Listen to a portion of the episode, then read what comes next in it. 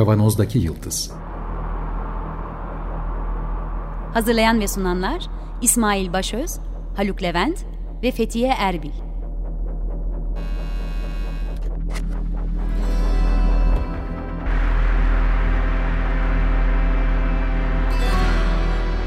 Bugünün penceresinden geleceğin ayak izleri. Merhabalar Açık Radyo'dayız. 95.0 Kavanoz'daki Yıldız programında sizlerle beraberiz. Biz program yapımcıları e, olarak buradayız. Fethiye, Merhaba herkese. Haluk Merhaba. ve ben İsmail buradayız. E, bir konuğumuz var diyeceğiz ama biz ona konuk olacağız bugün. Gürhan Ertuğrul'le beraberiz. Altın saatleri e, paylaşıyoruz e, bugün. E, aslında program ortaklarımızdan Haluk e, asıl konuğumuz olacak bugün. Ben kısa bir e, tanıtım yapayım. Hemen sonra sözü e, Gürhan'a bırakacağım. E, Profesör Doktor Haluk Levent e, İstanbul Teknik Üniversitesi'nde işletme lisansı ve ardından ekonomi e, yüksek lisansını yaptıktan sonra İstanbul Üniversitesi'nde ekonomi doktorası ardından da e, akademik ünvanlarını sırasıyla alıyor. E, bugün Bilgi Üniversitesi'nde Evet. teknoloji ve toplum e, Dersi veriyor ama aslında istatistik falan veriyor. e, dersi veriyor ama aslında evet iste, e, iktisat, istatistik İş alanlarında iktisadı, gelir dağılımı, yoksulluk gibi konularda çalışıyorum ben. e, uzak kaldıysan e, iş gücü is- iktisadı, gelir dağılımı ve yoksulluk konularında çalışıyor. E, bugünkü programımızı klasik konularımızdan konularımızdan uzak e, bir şekilde yapacağız. Teknoloji e, temelli değil, deprem üzerine e, Haluk'un da daha önce paylaştığı yazılar üzerine altın saatlerle beraber gerçekleştiriyoruz ve e, sözü Gökhan Ertuğrul'a veriyorum. Siz Çok edin. teşekkürler. Sağ olasın. Ee, evet arkadaşlar Haluk Levent, Fethiye Erbil ve İsmail Başöz arkadaşlarımızla stüdyoda bir aradayız. Kendilerine çok teşekkür ederiz. Program saatlerini bize verdiler ve biz de onları konuk ettik. Ee, İsmail söyledi. Programın konusu Haluk Levent'in deprem barınma krizi ve sivil toplum başlıklı Medyascope internet sitesinde yayınlanan yazısı. Hocam söz sendedir. Ee, başla, devam et ve programı sen bitir. O kadar. Evet. Peki. Şimdi aslında bu yazıyı yazarken tabii uzun zamandır e, ben Medyascope'da teknoloji yazıları yazıyorum. Yani bir 20 küsür yazı olmuştu. E, bazen böyle e, ağır gündemler olunca da araya girmek, e, girip kesmek e, gerekiyor. E, bu da onlardan bir tanesi tabii çünkü deprem sonuç itibariyle e, bir yandan önlenebilirliğiyle yani hayat şey depremin kendisinin değil ama sonuçlarının önlenebilirliği ve kontrolüyle ilgili bir şey olduğu için e, bu fakat bu tabi hemen akla önlenebilirlik gelince akla deprem öncesi deprem sırası deprem sonrasında yapılacak işler geliyor ki sizin 20 yıldır herhalde 20 24 oldu. 24 oldu 24 yıldır e, işlediğiniz konular bunlar e, bunlardan bahsetmektense ben biraz daha sistemik bir bakış açısıyla e, ele almaya çalıştım. Yani e, bu herkes tarafından bilinen apaçık bir gerçeklik olarak ortada dururken niye bir türlü 25 yıldır herhalde yüzlerce belki binlerce uzmanın uyarılarına rağmen sistem e, bir türlü değişmedi ve bu şekilde devam etti. E, onun altını çizmeye çalıştım. Tabii bir parça iktisatla ilgili olduğu için de e, e, bunun, bunun herhalde işte bir iktisatçının üzerine düşer diye düşündüm ki aslında pek çok meslektaş zaten bu konuda e, daha önce de yazılar yazdılar. E, şimdi şöyle bir e, bu meselenin özünde bir rant üretimi yatıyor. Şimdi rantla kapitalizmin işleyişi aslında birbiriyle çok uyumlu da sayılmazlar. Yani kapitalizm piyasa işleyişi sürekli bir dizi rant üretme eğilimi içerisindedir. Ancak bu rantlar e, bir süre sonra yeteri kadar hatta yani büyük bir miktara ulaştığında e, piyasa işleyişini de bozucu bir etki yaratır. E, e, bu genel bir şeydi. Bunu daha çok teknoloji üzerinden aslında daha önceki yazılarımda ele aldım. E, bu teknoloji çünkü e, bugün konuşacağımız bu imar temelli rant üretim mekanizmasından çok daha büyük miktarlarda e, rant üreten bir e, mekanizma ve burada tabii bilimle hep üzerine duruyoruz. Bilimle teknoloji arasındaki asimetrik ilişkinin e, ve orada ortaya çıkan yani bilimin bir kamusal e, alan olması ve bu kamusal alanda üretilen bilginin bilgi birikiminin e, herhangi bir kayıt koşul olmaksızın teknoloji tarafından bir özel mülk haline getirilerek e, piyasalaştırılması ve bu çerçevede ortaya çıkan e, inanılmaz büyük rantların ve giderek de büyüyen, e, büyümeye devam eden rantların e, bir süre sonra artık bu asimetrik ilişkiyi taşıyamaz hale dönüşerek e, piyasa işleyişinde bozduğundan bahsediyorduk sürekli. E, şimdi bu yazıda da bu imar rantı aslında benzer bir mekanizma. Ee, neden böyle bir şeye yol açıyor onu da e, bir örnek üzerinden ele almaya çalıştım. Burada şöyle bir örnekten bahsedebiliriz. Ee, bir tarla düşünelim. Yani arazi niteliği, arsa niteliğine kavuşmamış bir ar arazi. Bunun 100 lira değer biçerim. Örneği biraz daha somut kılmak için e, böyle takip et, bu, bu yolu takip etmek uygun olur diye düşünüyorum. E, bu 100 liralık arazi öyle kendi kendine duruyor. Orada kendi kendine dururken nasıldır? Yani o arazinin sahibi kimse onun serveti içerisinde bir anlam ifade eder, bir büyüklük taşır. Ee, bizim iktisatçıların çok böyle sevdalı olduğu bir büyüme meselesi vardır. Gayri safi yurt içi hasıla büyümesi. Ee, ulusal e, hesaplar muhasebesi açısındansa orada bir hareket gerçekleşmediği sürece hiç sıfır etkisi vardır. Yani hiçbir şekilde görülmez. Şimdi bir an e, geldiğinde e, işte kentin çeperindeyse bu arazi e, kentte bir kamusal karar olarak gerçekleştirilen imar düzenlemesi çerçevesinde bu arazinin arsaya dönüştüğünü varsayalım. Yani bir terfi almış oluyor arsaya doğru. Tabii tarım yapılan bir şeyse tarlaysa bu tabii ayrıca ekolojik açıdan veya başka türlü e, zararları da vardır dışsallık açısından ele alınabilecek iktisadi terimle. Ama e, bu bu ar, arsa haline geldiği zaman tabii haliyle üzerine konut yapılabilir hale geliyor. Ve bu e, konutunda diyelim ki işte e, bin, bu yazıdaki örnekten gidecek olursak bin liralık bir harcamayla bir müteahhitin e, konut yaptığını düşünün. 10 tane daire yaptı. Dolayısıyla o 100 liralık e, arazi üzerine 1000 liralık bir harcamayla e, müteahhitin bir tanesi konut yaptı ve çok yüksek bir kar oranı e, verelim bu müteahhite yüzde 50 gibi e, 1500 liraya mal etmiş oldu. Yani normal bir inşaat sektörü faaliyeti olarak devam ediyor olsaydı bu e, bu şey 1500 liraya satardı bu konutları ve yüzde elli gibi diğer sektörler içinde karşılaştıracak olursak yüksek bir kar oranıyla satmış olurdu. Ama genelde bizim gördüğümüz e, bunun aşağı yukarı 3 bin lira örnek olarak veriyorum. Muhtemelen biraz daha yüksek fiyatla da satılıyor. 3 bin liraya sattınız. Dolayısıyla ortada 1500 liralık bir değer var. Üretilmiş bir değer var.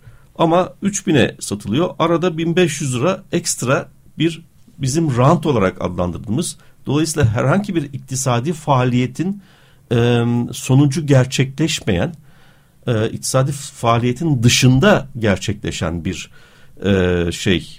Bir balon artış diyebilir miyiz buna yani? Balon ee, değil. Yok hı. balonun çünkü çok spesifik bir hı. kullanımı var. Ee, böyle bir değer yani bir bir tırnak içinde değer peydahlanıyor hı hı. diyelim. Yüzde yüz hem de. Evet bu daha da fazla olabilir. Daha da fazla olabilir. Makalede çünkü üç misli. Evet, evet. yani hesap evet. kolaylaştı. Evet. Şimdi bunu dolayısıyla bu 1500 lira e, nereden geldi? Kamu kararı sonucunda geldi. Kamu kararını açar mısın biraz? E, yani imar e, yapma yetkisi kimdeyse onun yaptığı Hı-hı. belediyede yerel yönetimlerin genellikle bunlardır. Komisyonlar şunlar bunlar falan çıkar. Sen buraya ev inşa edebilirsin demesin. Evet. Yani kamu kararı. E, evet bir kamu kararı. Çünkü imar planına bağlı olarak gerçekleşen bir şey ve kentlerin e, zaman içinde büyümesi olduğu için de bu imar planında da değişiklikler yoluyla bu kentsel büyüme alanları zaten e, tanımlanıyor, belirleniyor. E, bu o kadar önemli ki bazen işte e, hatırlı hep sık sık şeyi yapılır, e, örneği verilir. Bazen o imar e, alanı e, istendiği bir yerde imar verilebilmesi için fay hatlarının idari kararlı değiştirildiğine şahit olduk. Yani, Tabii. E, dolayısıyla bu e, şeydir. Böyle bir karar söz konusu. Şimdi dolayısıyla bir, bu, buradan kaynaklanan bir şey. Peki bunu kim paylaşıyor? Yani kimin cebine gidiyor sorusu da ortada. Ee, akla kamu da geliyor. E, yok tabii Ama kamu buraya hiç e, müdahil değil Türkiye'de. Hı hı. Bu 1500 lirayı e, arazi sahibiyle inşaatı gerçekleştiren dolayısıyla sermayedar arasında paylaşılıyor. Ama tabii bu Türkiye'deki sistem açısından bu şekilde de kalmıyor. Bir de buna fail olarak giren yerel yönetimde o kararı, kamu kararını üreten e, kişiler ve komisyonlar, kurumda e, pay alıyor. İşte rüşvetle, şununla bununla falan adlandırabileceğimiz. Görünmeyen şekilde, bir ortaklık var. Görünmeyen yani. bir ortaklık var.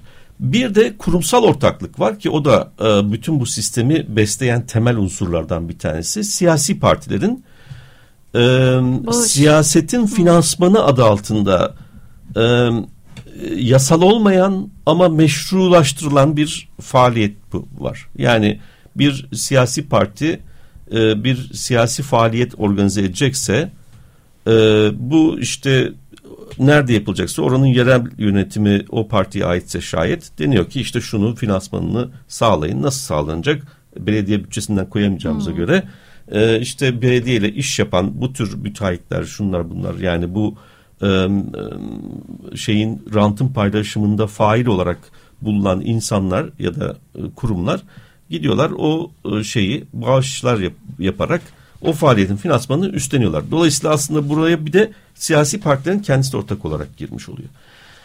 Bir de tabii esas büyük problem o da e, bu imar beklentisi ya da imar yoluyla rant bekleyen geniş kitlelerin olması. Geniş derken tırnak içinde yani bütün bizim literer anlamda genişten bahsetmiyorum ama arazi sahibi olabilecek potansiyele sahip insanlardan bahsediyorum.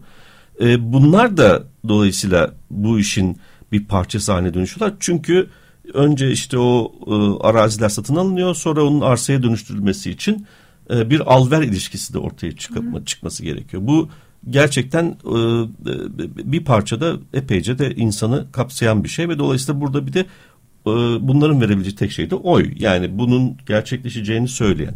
Bunları tabii şöyle e, işte seçim öncesi e, konutların yeni katlara kavuşması işte ya da e, imar planına uygun olmayan dolayısıyla af sonucunda şey yapılacak düzeltilecek ve yasal çerçeveye alınacak e, eklerin yapılması e, bunların hepsi de bir talep olarak karşımıza çıkıyor ve burada da bu talebin siyasi partilerin üstlenmesiyle beraber bir e, karşılık olarak oy veriliyor. Yani böyle bir oy alverine dayanan geniş de bir kurumsal karşılıklı bir alışveriş, bir alışveriş var yani. Yapılıyor. Pardon.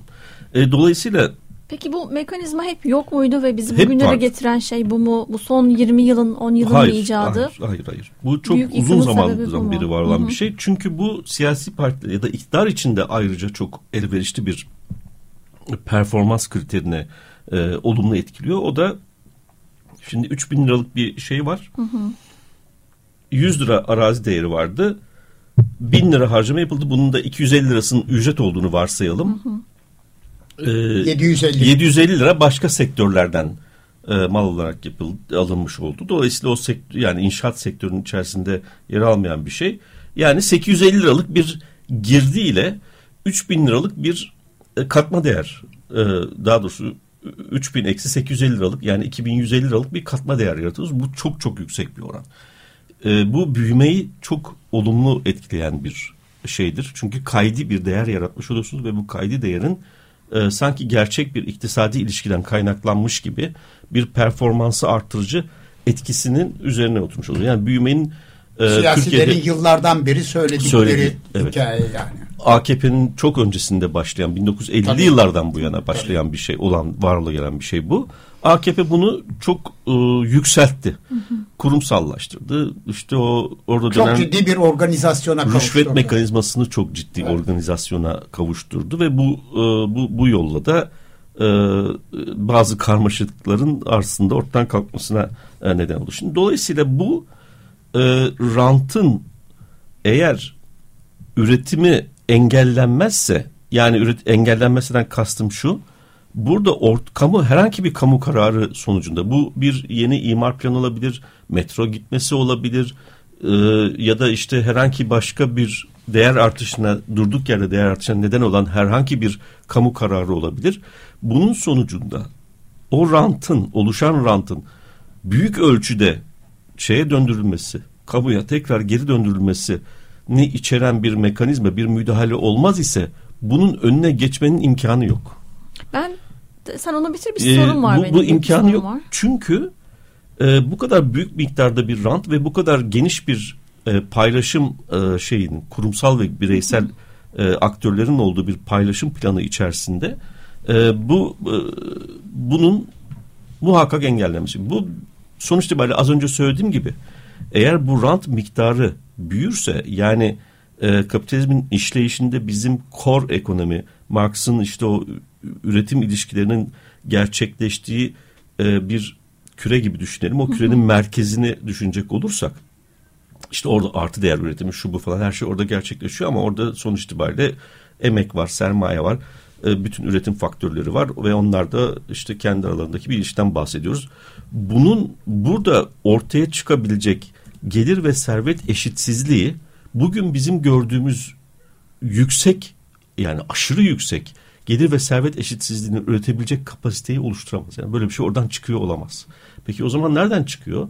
İşte bu rant yani teknolojiden gelen finansal sektör özellikle finansmanda yani finans alanında e, işte e, fiyatlar üzerinden yapılan kontratlar e, şeklinde tanımlanan bazı ve büyük miktarlara ulaşmış finansal ürünlerin yarattığı rantlarla beraber o şeyle çekirdekle kabuk arasındaki alan çok açılmaya başladı. Bunun çok açılması kapitalizmin işleyişi açısından son derece sakıncalı. Çünkü kapitalizm bu tür rantların e, ortaya çıkmasını engellemek için iktisadi mekanizmaların dışında idari kararlar alarak kendisini korumaya çalışıyor. Buna dışsallık denir teknik olarak. O dışsallıkları e, ölçülebilir hale getirip e, işte yani o asıl e, üretim e, şeyine biçimine e, karakterini veren işleyişi bozmasını engellemek üzere e, şey yapar e, kontrol etmeye çalışır. Bunun Buraya için, da denge ve denetleme de giriyor herhalde. Giriyor tabii. iktisadi anlamda regülasyon denir bunu. Çok geniş bir alan. Daha ciddi bir evet. kurumlaşma. Ee, yani bu piyasanın içinden kaynaklanan işte tekeldi, şuydu, buydu falan gibi me- mekanizmaları da kapsayan bir şeydir. Ama her türlü dışsallığı kontrol etmeye çalışır. Bunu kontrol edemediği ölçüde kendi varlığını ortadan kaldırma tehdidi oluşturacak bir durum ortaya. Bu ki bugün e, benim uzun zamandır e, savunduğum bir görüş kapitalizmin yıkılmakta olduğu yeni bir sınıflı topluma doğru gidiyor olduğumuzu e, za dair işaret de işte o çekirdekle kabuk arasındaki alanın aşırı açılmasından kaynaklanıyor.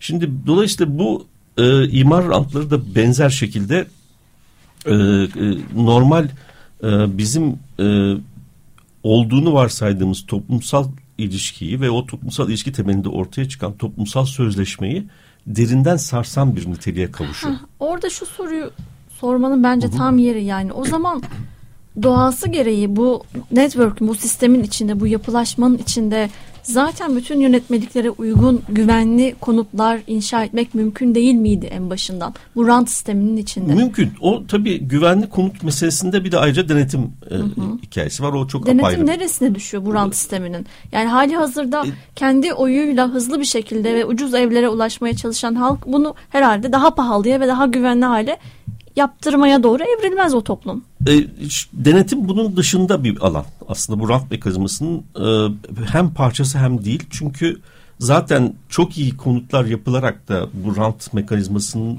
içerisinde kalınabilir. Denetim katmerli hale getiriyor. Denetimsizlik daha doğrusu katmerli hale getiriyor ve biraz daha miktarın genişlemesine ya da alanın genişlemesine e, yol açıyor. Şimdi burada tabii e, bir başka mesele de şu. E, e, bu eğer böyle bir düzen yani önce nasıl bir şey kurulması gerektiği yani bu herkesin bildiği bir şey. Bütün e, olgun kapitalist ülkelerde e, e, bu tür rantlar hesaplanması zordur aslında ama imkansız değildir hesaplanabilir ve bu hesaplanan rantlar üzerinden de yüzde seksene falan kadar varan e, imar rant vergisi gelir. E, bunun teorisi de vardır, iktisat teorisi de vardır aslında. Genişçe bir arka planı da vardır. E, dolayısıyla bu rant vergilerinin iki türlü alabilirsiniz. Ya para ya da e, yapılmakta olan konutların bir miktarının yerel yönetimlere e, devre devriyle gerçekleşir. Daha çok bu yol tercih edilir. Çünkü bunun e, bir sosyal konut olarak kullanılma imkanı da vardır.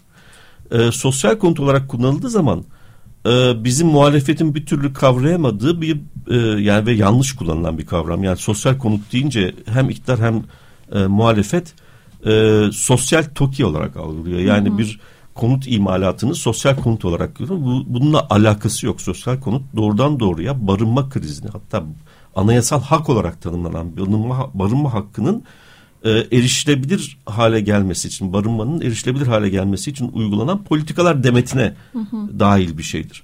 E, dolayısıyla bu e, konut stoğu yerel yönetimlerin elinde olduğu zaman yerel yönetimlerin kiralık konut piyasasına doğrudan müdahalesini de mümkün kılar.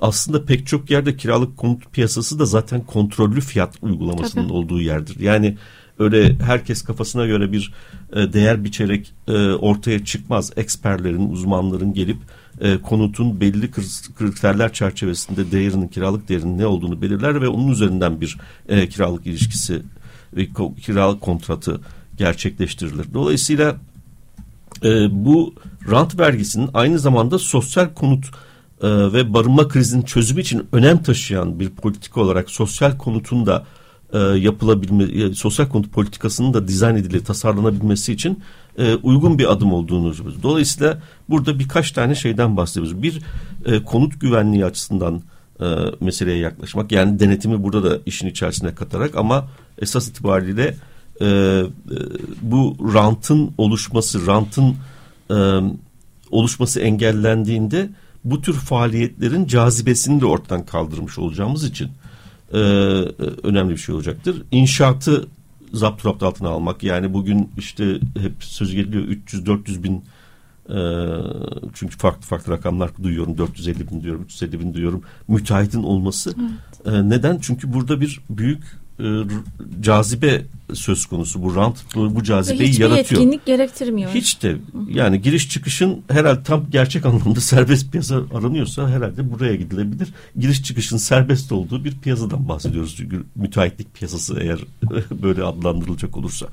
E, dolayısıyla bu bir yandan işte niteliksel olarak bu tür bir faaliyet yürütemeyecek aslında e, konut yapma yeterliliği olmayan ya da konut yapma işlemini organize etme yeterliliği olmayan. Çünkü konut yapanların da benzer şekilde taşeronlaştığını düşünecek olursak bu piyasanın konut yapanların da bu yeterlilikten uzak e, bir takım unsurları barındırdığını ve bu yüzden de işte denetime ihtiyaç duyulduğunu görüyoruz. Ama bütün bunların e, normal akış, normal daha doğrusu e, normal bir e, yoldan gidebilmesi için öncelikli olarak ilk fırsat, ilk, ilk adım olarak bu rantın e, kamuya tekrar geri döndürülmesini e, kabul etmesi. Bu kapitalizmin ruhunun temelinde de yer alır. Yani çok sosyalizan bir şey de değildir, talep de değildir. Hı hı. Doğrudan doğruya kapitalizmin e, ruhuna uygun bir e, taleptir. Dolayısıyla bunun e, hemen aciliyetle e, eğer bir iktidar değişimi söz konusu olacaksa e, muhalefetin programında ilk olarak e, yer alması gereken şey budur. Bu e, muhalefet partilerine bakıldığı zaman aslında bunu reddedecek kimse de yok. Yani evet, yok, yok birbirinden yani. farkı. Evet. Evet maalesef. Dolayısıyla, dolayısıyla böyle bir e, talebi yükseltmemiz gerekiyor. İkinci olarak da e, bunun üzerinde barınma krizi artık bir bunalıma dönüşmüş olduğu için e, Türkiye'de makro dengeleri bozan e, ucube programlar nedeniyle bir şeye dönüşmüş olduğu için ve bunalıma dönüşmüş olduğu için bunu tesis etmek üzere bunu tekrardan e, yani barınmak e, bu krizini ortadan kaldıracak politikaları e, yaratmak açısından da e, bu rantların e, yerel yönetimlerin elinde kiraya verilebilir e, konut stokunu artacak şekilde yapması. Ama tabii bu epeyce süre alacak mesela. Evet ama bu ama, konuda makalede çok güzel iki tane örnek var. Belgium ve Londra'dan. Evet. Yani benzer e, formüller Türkiye'de de çok rahatlıkla uygulanabilir. uygulanabilir. Onlar Ar- konusunda da bir dakika içinde bir kısa bilgi verebilirsen iyi Evet olur. yani Berlin'de yerel yönetimin e, elinde konut kiralık konut konut piyasası yani piyasasında yer alan konutların yüzde kırkı bulunuyor. Dolayısıyla bu çok olağanüstü bir e, rakam. Londra'da yüzde yirmilere kadar varan bir e, konut yapılan konutun e, yüzde yirmisini almaya kadar varan bir Bunu şey yerel var. yönetimler. Yerel yönetimlerde Evet, tabii. Merkez değil yani. Merkez değil. Bu merkezden yapılabilecek, yürütülebilecek bir politika değil, Değil, zaten.